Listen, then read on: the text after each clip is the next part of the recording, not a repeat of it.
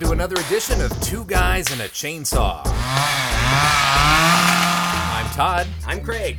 And it is Halloween time. We're in the middle of the month and uh, starting off with another Halloween movie again. That's right. Uh, yeah, we uh, decided in the spirit of the season we would give a watch to Trick or Treat. Now, I saw Trick or Treat last year, I th- or the year before around this time during my 31 Days of Horror, where I review. I think, yeah, I think it was the year before because I went and looked for your review and I couldn't find it right away. So I, uh, I think it must have been a couple years ago. It must have been a couple years ago, but I do remember that when I watched it, it was the highlight of my year. And I think it might have even been you who recommended it to me. It wouldn't surprise me. I- I stumbled upon this movie. I don't remember where. I don't remember if I rented it from a, a video store or if it happened to maybe be on Netflix for a little while. I don't remember, but I loved it from the first viewing. I mean, this is just such a fun movie. Oh my gosh, like as a Halloween film? Yeah. This is the quintessential Halloween film. Oh, it's great, and you know, I just love you know, uh, well, horror in general. Uh, Halloween themed uh, movies are always fun. It's it's great to pop them in this time of year, and and this one just delivers on pretty much every front. I mean, it's it's. Uh, got its darkly comedic moments. It's uh, it's got your adequate amount of gore for those who are uh, the gore hounds out there. Um, it's genuinely frightening in places, but it's not the kind of scary that you're probably going to lose sleep over. It's fun. I mean, it's. Uh, I can imagine. Unfortunately, nobody got to do this, um, but I can imagine. Uh, you know, sitting in a crowded theater with a, a lot of pumped up people who are really just in for a ride. Um, So this wasn't a big movie when it came out. no, I, I, I read a little bit about the production history and it was kind of troubled. I think uh, on IMDb it says that this is a 2007 film, but I think it was actually supposed to come out at least a year before, uh, and it was scheduled for a Halloween release. And I guess just without any explanation for why, it got pulled from uh, its release date, and and no new release date was ever scheduled. Uh, there was I read some speculation. Uh, Bryan Singer was Bryan Singer the the director here. or He was the producer. producer. He had uh, also uh, his production team had also worked on the uh, Superman reboot that did not perform well in theaters at all, um, and so there's some speculation that maybe they were worried about uh, this having a similar uh, reception. Also, it was initially slated to come out against uh, Saw Four and those movies were huge Halloween draws at the time, and they may not have wanted to compete. But the sad part of the story is it just never ended up uh, getting released, and it ended up just going straight to video. And you know, based on the quality. This is definitely, you know, a theater worthy film. This, This is, is- this isn't a low budget uh, hack job here. No, by any stretch of the imagination. I mean, it is beautifully shot. Uh-huh. Uh, it is colorful. Um, it is well acted. Actually, a whole bunch of unknowns in here. Although some people or some character actors you kind of recognize, but you're not sure from where. Uh-huh. Right. Um, and uh, widescreen, total widescreen. Um, it's not 16 by 9. It's anamorphic widescreen. Right. Uh, it's gorgeous. It's beautifully shot. The transitions. Well, it's an anthology story. Yeah, and I feel like we've talked about this before. We that maybe we should do spoiler alerts. Um, if you haven't seen this movie, I don't know if I would listen to this. Oh, yeah. uh, if you plan to, because part of the fun of this movie is it is an anthology film, kind of in the same vein as like Creepshow or something you know like that. Tales from the Dark Side. Right, exactly. But uh, it's a little bit atypical in the way that the stories are all woven together. It's it, they're not uh, presented as kind of their own episodic pieces. They're all interwoven, and kind of seeing how they all come together is part of the fun. Yeah, your your standard anthology movie has kind of a wraparound, Wraparound, story, mhm. right? You got your bit at the beginning, um, and then you know it kind of starts off one story after a time, and then the beginning part kind of there's an end, the bookends essentially. right. Uh, the first story um, has its conclusion after the last story to sort of bookend it. You know, if you, like Tales from the Dark Side has Right. the the kid who was trapped by the witch, I think, in uh, in The her Hansel and house. Gretel type thing. Mm-hmm, and then there's that twist there at the end, and um, but this one, you're right. It, the whole the stories wrap around each other.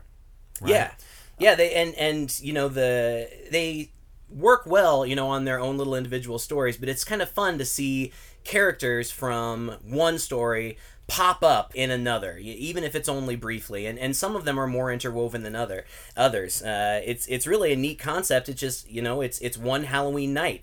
The timeline kind of jumps around, but really all of the stories are happening happening concurrently on this one night.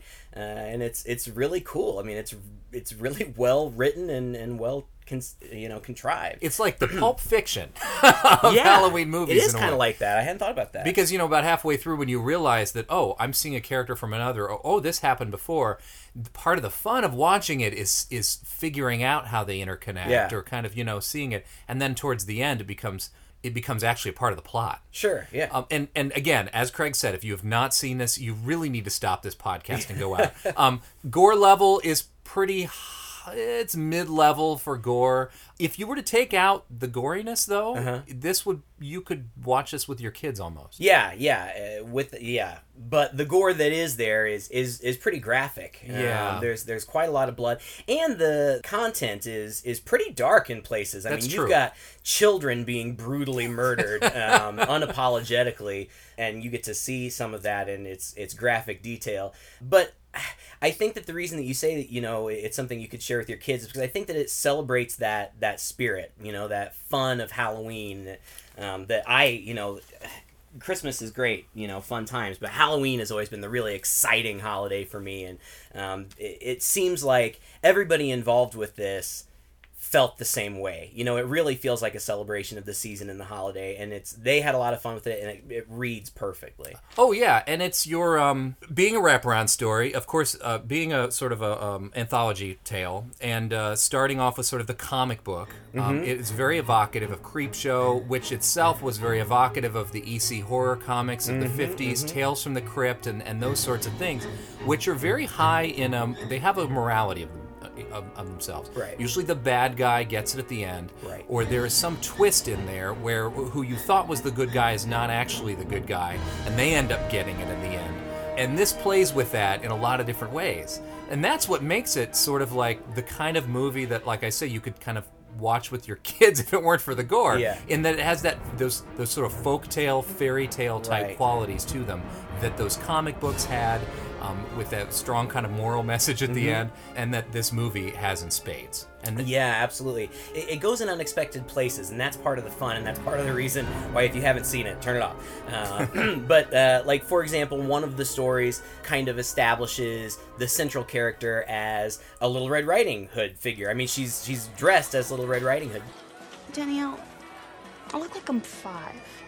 Shut up, you you look great. it's tradition. Great. What does tradition say we do now? We meet our dates. and she's kind of built up as this vulnerable innocent and then when we actually get the payoff of the story it just completely flips it on its head uh, and uh, in, in a really clever way Do you want to dive into the stories? Talk about them a little bit. well what I, it's hard because It's hard the, to do it. because of the way that they're interwoven uh, it's it's hard to even know where to start because really the the first scene in the movie chronologically happens at the end of the night. Um, but that's also something that's fun about uh, the movie is because you can see the conclusion of one of the individual stories and in that conclusion somebody likely dies.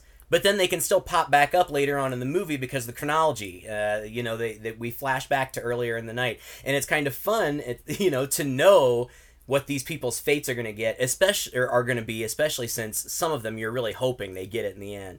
Uh, and so to get to see that and then still have them playing little parts kind of in the periphery uh, is a lot of fun but yeah we i mean we probably should at least give some uh, uh, idea of what these stories are i guess Well, I mean, speaking of what you said, especially that first story, the sort of the first bit of the story, actually, you know, where it starts out with the woman and uh, her husband coming home from Hall- this Halloween party. Oh, and it must be said that this town, this town of uh, Warren Valley, is it Warren Valley, Ohio? Uh-huh. yeah Is the most awesome little town in the world for their Halloween celebration. Oh, sure. They've got this big, you know, everybody attends this big celebration in the square. The whole town, you know, is totally decked out in in uh, Halloween decorations. Um, it's clearly a big celebration. They're even doing a, a feature story on the news uh, that we get glimpses of. So yeah, I would love to visit this town at Halloween time, and just the atmosphere is perfect. You know, you've got this uh, perfect fall evening with the leaves littered uh, along the streets and uh, a little bit of fog in places. I mean, it's just it couldn't be better as far as atmosphere goes. Everybody's costumed up, and they're almost like very much traditional style Halloween costumes, Mm-hmm. you know. And, and of course, you can't really do it in the movie. You can't bring in a whole bunch of licensed characters, but it's not like you're seeing the Freddy and the Jasons and things like that. It's almost like the old fashioned Halloween atmosphere where somebody's a robot and somebody's a pumpkin and somebody's a a, a ghost. Uh, Right. and, you got and the princesses and the Little Red Riding Hood and Yeah. um, just kind of typical stuff, but uh, also really fun, fun images. homemade costumes. Mm-hmm. The girl comes comes back to her house with her uh, boyfriend, and and you know she's this robot. She takes it off, and she says, "Oh, you go inside, go upstairs." You know, and she goes in there, and she she's one of the first victims. And you know, when you talk about the the wraparound nature of it, and sort of the waiting for the payoff. That's the closest thing we have to bookend because Mm-hmm. that story, like it's the tail end of the story that begins it, Right. and we don't really see the full version of the beginning of her tale until the very end. And what's what you're sort of left with is, especially as you realize this is one of those anthology tales with sort of the morality behind it, is what was her sin? You know, what did she do? She didn't respect the traditions of Halloween, That's Todd. right. You weren't paying attention. Oh, I paid. I so I got no, I got it at the end. I got it at the end. But when you're first watching it, Right, you right. don't know that, right. Right. And at the end, of course, oh, she blew out the pumpkin. She wasn't supposed Sorry, to. Anne. Oh, wait, wait. Not yet. What? You're supposed to keep it lit. Why? Uh, ancient tradition? Henry, it's Halloween, not Hanukkah. So that happens, and Yeah, th- and that that's where it kicks off. And at the end, when we return to that story, like Todd said, we we kind of return to it just a few moments before it picks up in the beginning. Um, and in those few moments, we see almost all of the main players intersect on this little patch of oh yeah, street. that's right. you kind of see at the end how from the very beginning everything has been tied together the other stories you know there's there's like i said the little red riding hood story where you've got these i guess sorority sisters beautiful girls all of them. The mild meek one played by anna paquin of of uh, true blood fame. Um, and and she's kind of the innocent where the other girls are kind of slutted up in their princess costumes. She's you know very modest in her uh, red riding hood and it establishes her as the inexperienced one and the whole goal for the night i guess is to get her laid because she's the last virgin among them and they uh, so when we're first introduced to them they're trying to pick up guys to go to this party and you know we cut back and forth kind of between the different stories but eventually we get to the party and again i just i hate to give away too much I because know. there you know it's a twist and it's such a fun one if you go in knowing what it is uh, I, I, I feel Well, like I'd be spoiling something for you. it plays with that feminist trope. Yes. Oh, you know the the, the girls. Uh, it, it really takes your expectations. Oh, we've seen this story a million times. Here's the girl who's the meek one. The other girls are the sort of the trashy, slutty girls who are going to get her laid. And what's going to happen here? And then it sort of flips that on its head uh, by the end when you realize, oh, who's who's actually the vulnerable one here? Exactly. Yeah. Uh-huh. So th- so there's that one. There's another one, and and all of the stories really are, are pretty simple. You know, this is there are what three or four of the main stories, Mhm, the four. and and the whole you know the whole movie only has a runtime of like 82 minutes, so it's really pretty compact. The stories are told pretty quickly. Um, another one we've got we've got a principal who uh, it has a, a very dark side. Um, His was very interesting, I thought. You know, he's the high school principal of this town. You'd never want to be your high school principal, but just seems to be the most mild mannered, meek. And at the same time, he's sort of doing these dastardly things. Uh-huh. He does them with sort of a casual aloofness, like like nobody's going to suspect him. Suspect him. No, he's not even really cleaning up after himself. Oh no, no, yeah. I mean, there's there's carnage that he you know doesn't really go out of his way to to hide or or anything. And But one of the things he does that comes into play later on in the show is the whole um, razor blades and the candy bit. right, You know? uh, one of the rules of Halloween: always check your candy. Wait. That's right. There's another tradition. Very important. Always check your candy. And, and that's really funny. I don't know. Have you ever seen a movie that played with the whole razor? You know that urban legend of people putting razor blades in candy. I don't know if I have or not, but I remember being scared of that when I was a kid. You know, that was something that we really were concerned about. I who knows if that's ever really happened? It hasn't. Has, it's no, never. never. Well, when you think about it, it's insane. Like, how would you get? I, and it was always like the razor blades and the apples, Mm-hmm, right? And how would you possibly could you get a razor blade in an apple where nobody would notice? I mean, I don't know, but I remember that being a genuine fear when I was. a kid. It was, and they play with that, and and that's that's what's neat about this movie. It's a movie it's not just a Halloween movie. Like it's a movie about Halloween. Absolutely. You and that's the thing, you know, one of the things there's lots of stuff going on on this night. You know, there's uh in one of there's there's another story about a, a group of little kids that centers around an urban legend, which I actually thought was one of the strongest uh, of the stories. But during that story, you just casually hear in the background, and one of the the uh, one of the kids in the story comments on it. You hear a wolf howl, and he says, "Oh, werewolves!" And one of the other kids says, "Oh, you're stupid" or something. But of course, you know we that does tie in later. You know something else is going on in another part of town. It really does celebrate Halloween, and one of the things that I thought was uh, really fun that they played with was you know, this is a night where if you wanted to get away with mayhem, you probably could. Yes. You know, th- some of these characters are doing really violent, dastardly things right out in the open, but they're surrounded by the grotesque. You know, you've got all these costumes with people with blood and, and guts and, and all this stuff. And so a lot of it just goes unnoticed. Uh, yeah, that I, blood I never is- really thought of that. That blood is really blood. Right. that girl who looks like, you know, she's passed out and she's just got a bloody thing is really dead and she's Right. bloody. and in this town, especially, you get away with that. I guess so. You know, in that one you were just talking about, you said was the strongest with the kids. Uh-huh. The reason that I liked that one that focused on the group of kids was because they establish in this really cool shot this urban legend uh, about a bus driver who was paid by a group of parents to dispose of their different children. There were eight of them. And they were different. Troubled. Disturbed. Every day, parents put their dirty secrets on this bus to be driven to a school miles outside of town. these kind of odd children and so you've got this uh, bus driver who has all of these kids in um, masks and costumes so you can't really see their faces. They're just in these kind of old-fashioned uh, halloween masks. They're chained to their seats and and according to this legend the bus driver was paid by the parents to dispose of them. And on Halloween, Right, and on Halloween. And I just I mean, you're the technical guy, but I just loved, you know, the for the for the majority of the movie, it's nighttime, we're in dark, it's this, you know, great spooky atmospheric thing. And then when we go to this urban legends, everything's in kind of these gold sepia tones. Um, and it it's it was just kind of a really neat thing to watch. And and plus the the urban legend is kind of sad uh, in and of itself, but it really felt like a real urban legend. You know, it felt like something that you would have heard, maybe more, maybe more appropriately, a suburban legend. Um, yeah. and then, and then, of course, you know, uh, it plays uh, on that uh, in the payoff. Um, but I, I just that one for whatever reason just stood out to me as being particularly strong. No, I agree with you. The tr- you know you were talking about how it goes from dark to light. The transitions in this film, and that's why I mean such a high budget, high quality, just well put together film. The transitions were awesome. You know to go from that dark night to suddenly this really bright sepia tone. We came through the window of the back of the bus, I think. Uh, you know, and then lit up on this this really bright street.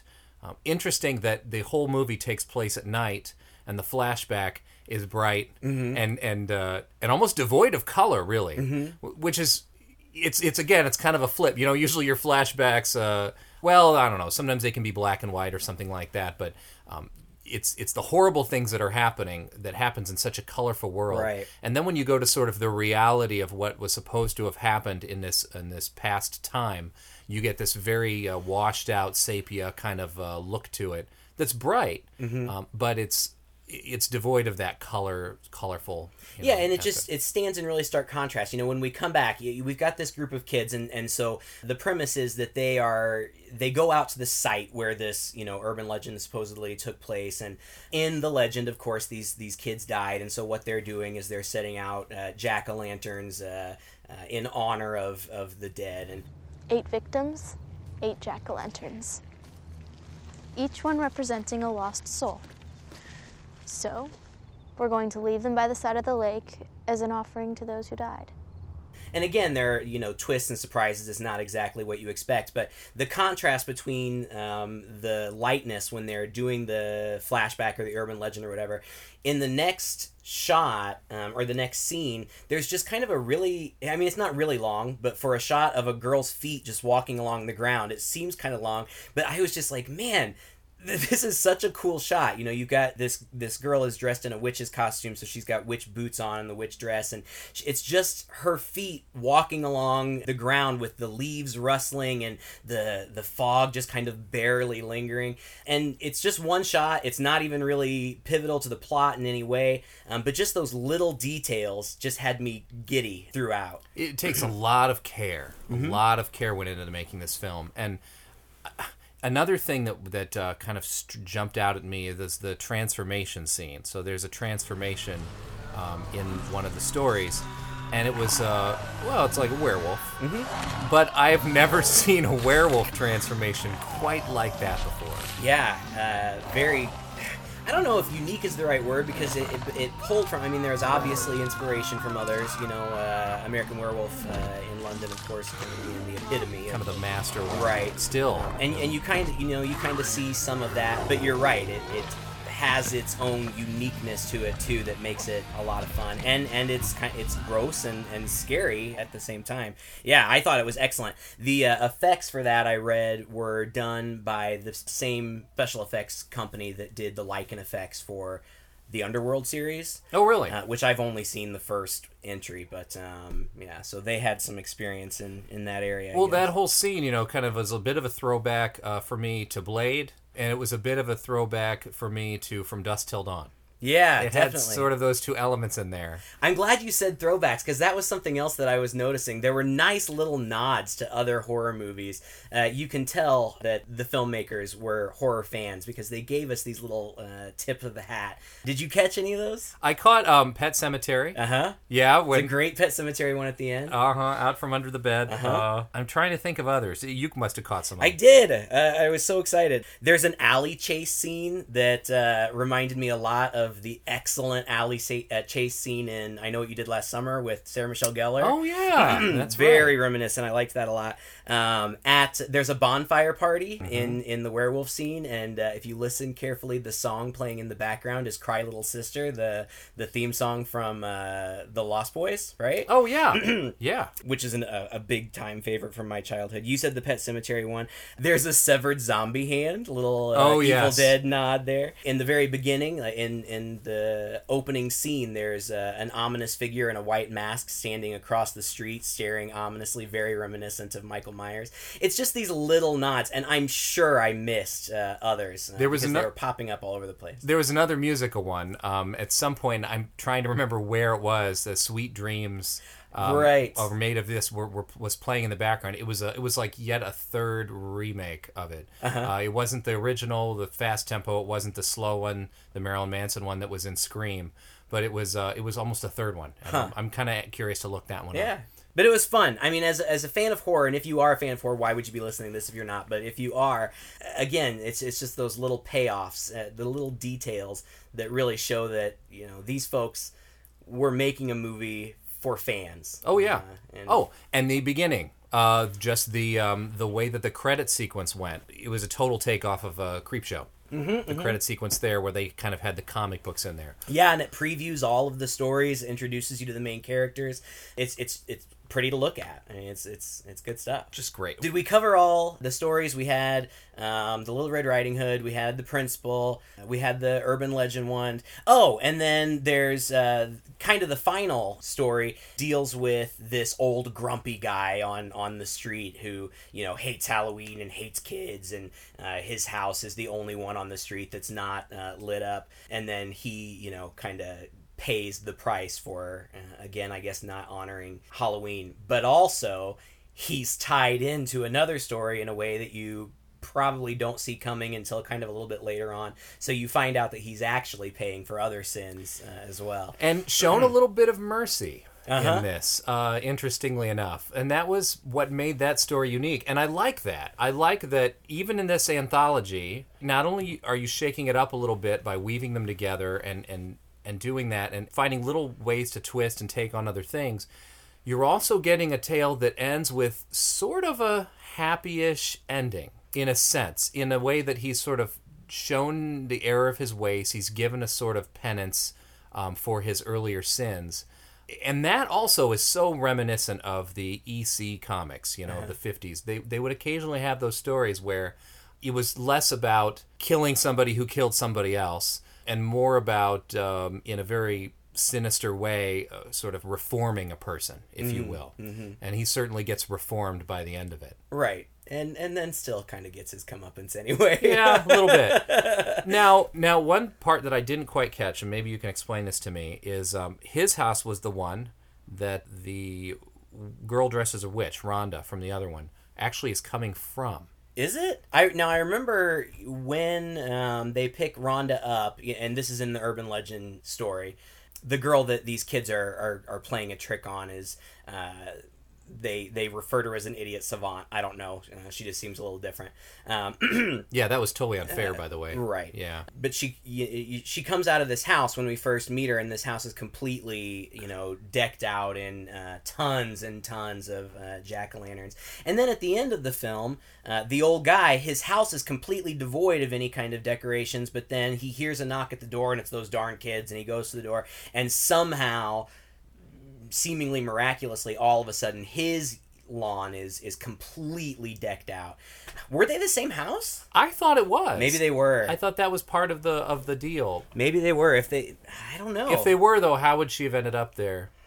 But it was too Beats me. it's too fine of a point though to uh to be similar between the two. yeah, I don't know. I mean, she kind of ends up being the hero, I guess, of, of her story, and uh, the heroes in this movie are are certainly kind of you know dark anti-heroes. So maybe. Uh, uh, maybe there's more going on with her than I originally thought. Well, it's interesting because I wondered if she wasn't associated with the old man in some way, shape, or form, just because her story and his story, you know, have that that crossover Mm-hmm. point. yeah, they do. Maybe. Well, shoot. Maybe we'll have to watch it again. That wouldn't be a bad thing. No. Uh, the other thing, I mean, it's just it's a, it's a clever movie. It's so much fun. If you can get your hands on it for Halloween and you really want to get in the spirit, I would recommend this to anybody who was looking for you know a, a Halloween movie. It, you just, it just doesn't get much much better. And it's there are just so many little. It, it's funny. There are clever little one liners. I don't even know what that was. Coach Taylor was in a hot dog costume, but a pig, I think.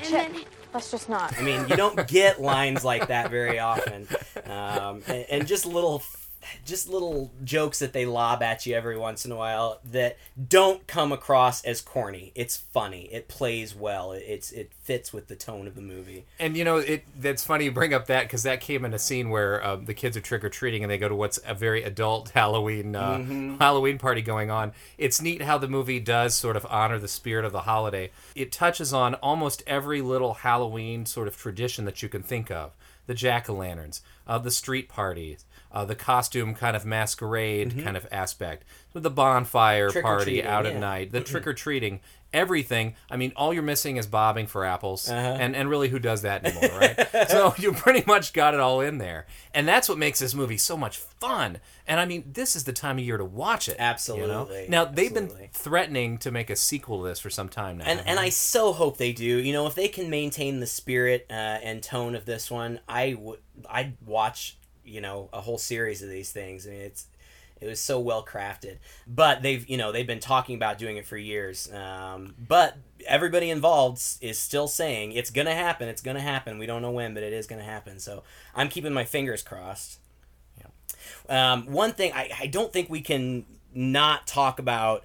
Um, one of the other pieces of connective tissue throughout the whole movie is uh, I don't know how to pronounce it. Uh, Samhain. one one character in the in the film pronounced it once, and it sounded like she said Samhain. Samhain, yeah. But there's this this character, this uh, kind of mysterious character, seemingly a child, the size of a child, but in this really, really old fashioned. I mean, we're not talking like 50s and 60s. We're talking like Depression era Halloween costume. Which, by the way, I'm sure you've seen those pictures of the Depression era Halloween costumes. They're they're pretty terrifying. they're pretty creepy. Yeah. And so he's in this kind of weird old fashioned. He's dirty, he's scruffy, and he just pops up everywhere. He pops up in every single story. He's silent. He's just kind of this looming presence. He even pops up in the uh, uh, the urban legend story, which supposedly was supposed to have taken place decades ago. Yes. Um, and then he plays more of a central role uh, in in one of the final scenes. But this spooky little guy, and he's kind of become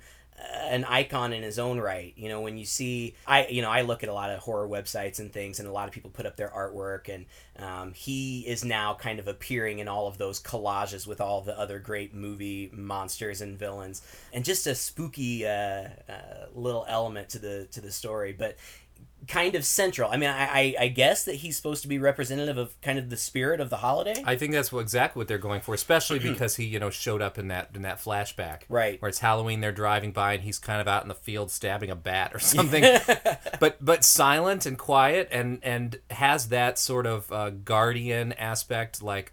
I'm just watching you from Uh-huh. afar. I'm making sure that you're following the rules. Yeah. And if you don't follow the rules, uh, maybe I myself am going to come after you. right and and you do get the sense that he's definitely taking sides in these uh, stories you know uh, uh, you you find in the in the final act that he- he really can pose uh, a threat in and of himself but the characters who behave accordingly i guess he just leaves them alone you Yeah. know? it's almost like he kind of gives them a little a little nod A little uh, nod a pass and walks mhm. right by.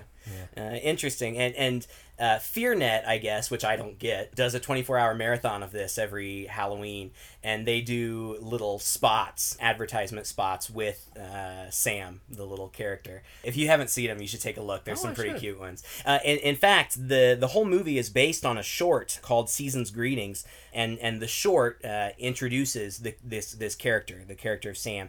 Uh, it's a little animated short. It's it's really brief. It's cute. I just watched it for the first time today. They were initially planning on calling the film Season's Greetings, which is what the original short was called, uh, but they were worried that it sounded too Christmassy. Ah. Uh, so they went through they went through some other stuff and, and landed on Trick 'r Treat. Is that available online? Yeah, it's on YouTube. Oh, It's on great. YouTube. You We'll put a link to that. We'll put a link to that Yeah. down on our website. Yeah, it's fun. Yeah.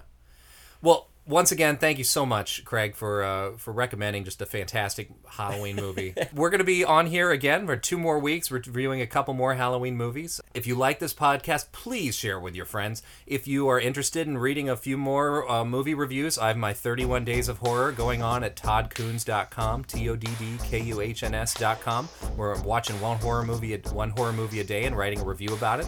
And we will be back to you next week with Two Guys in a Chainsaw. This is Todd and Craig. Season's greetings. Thanks.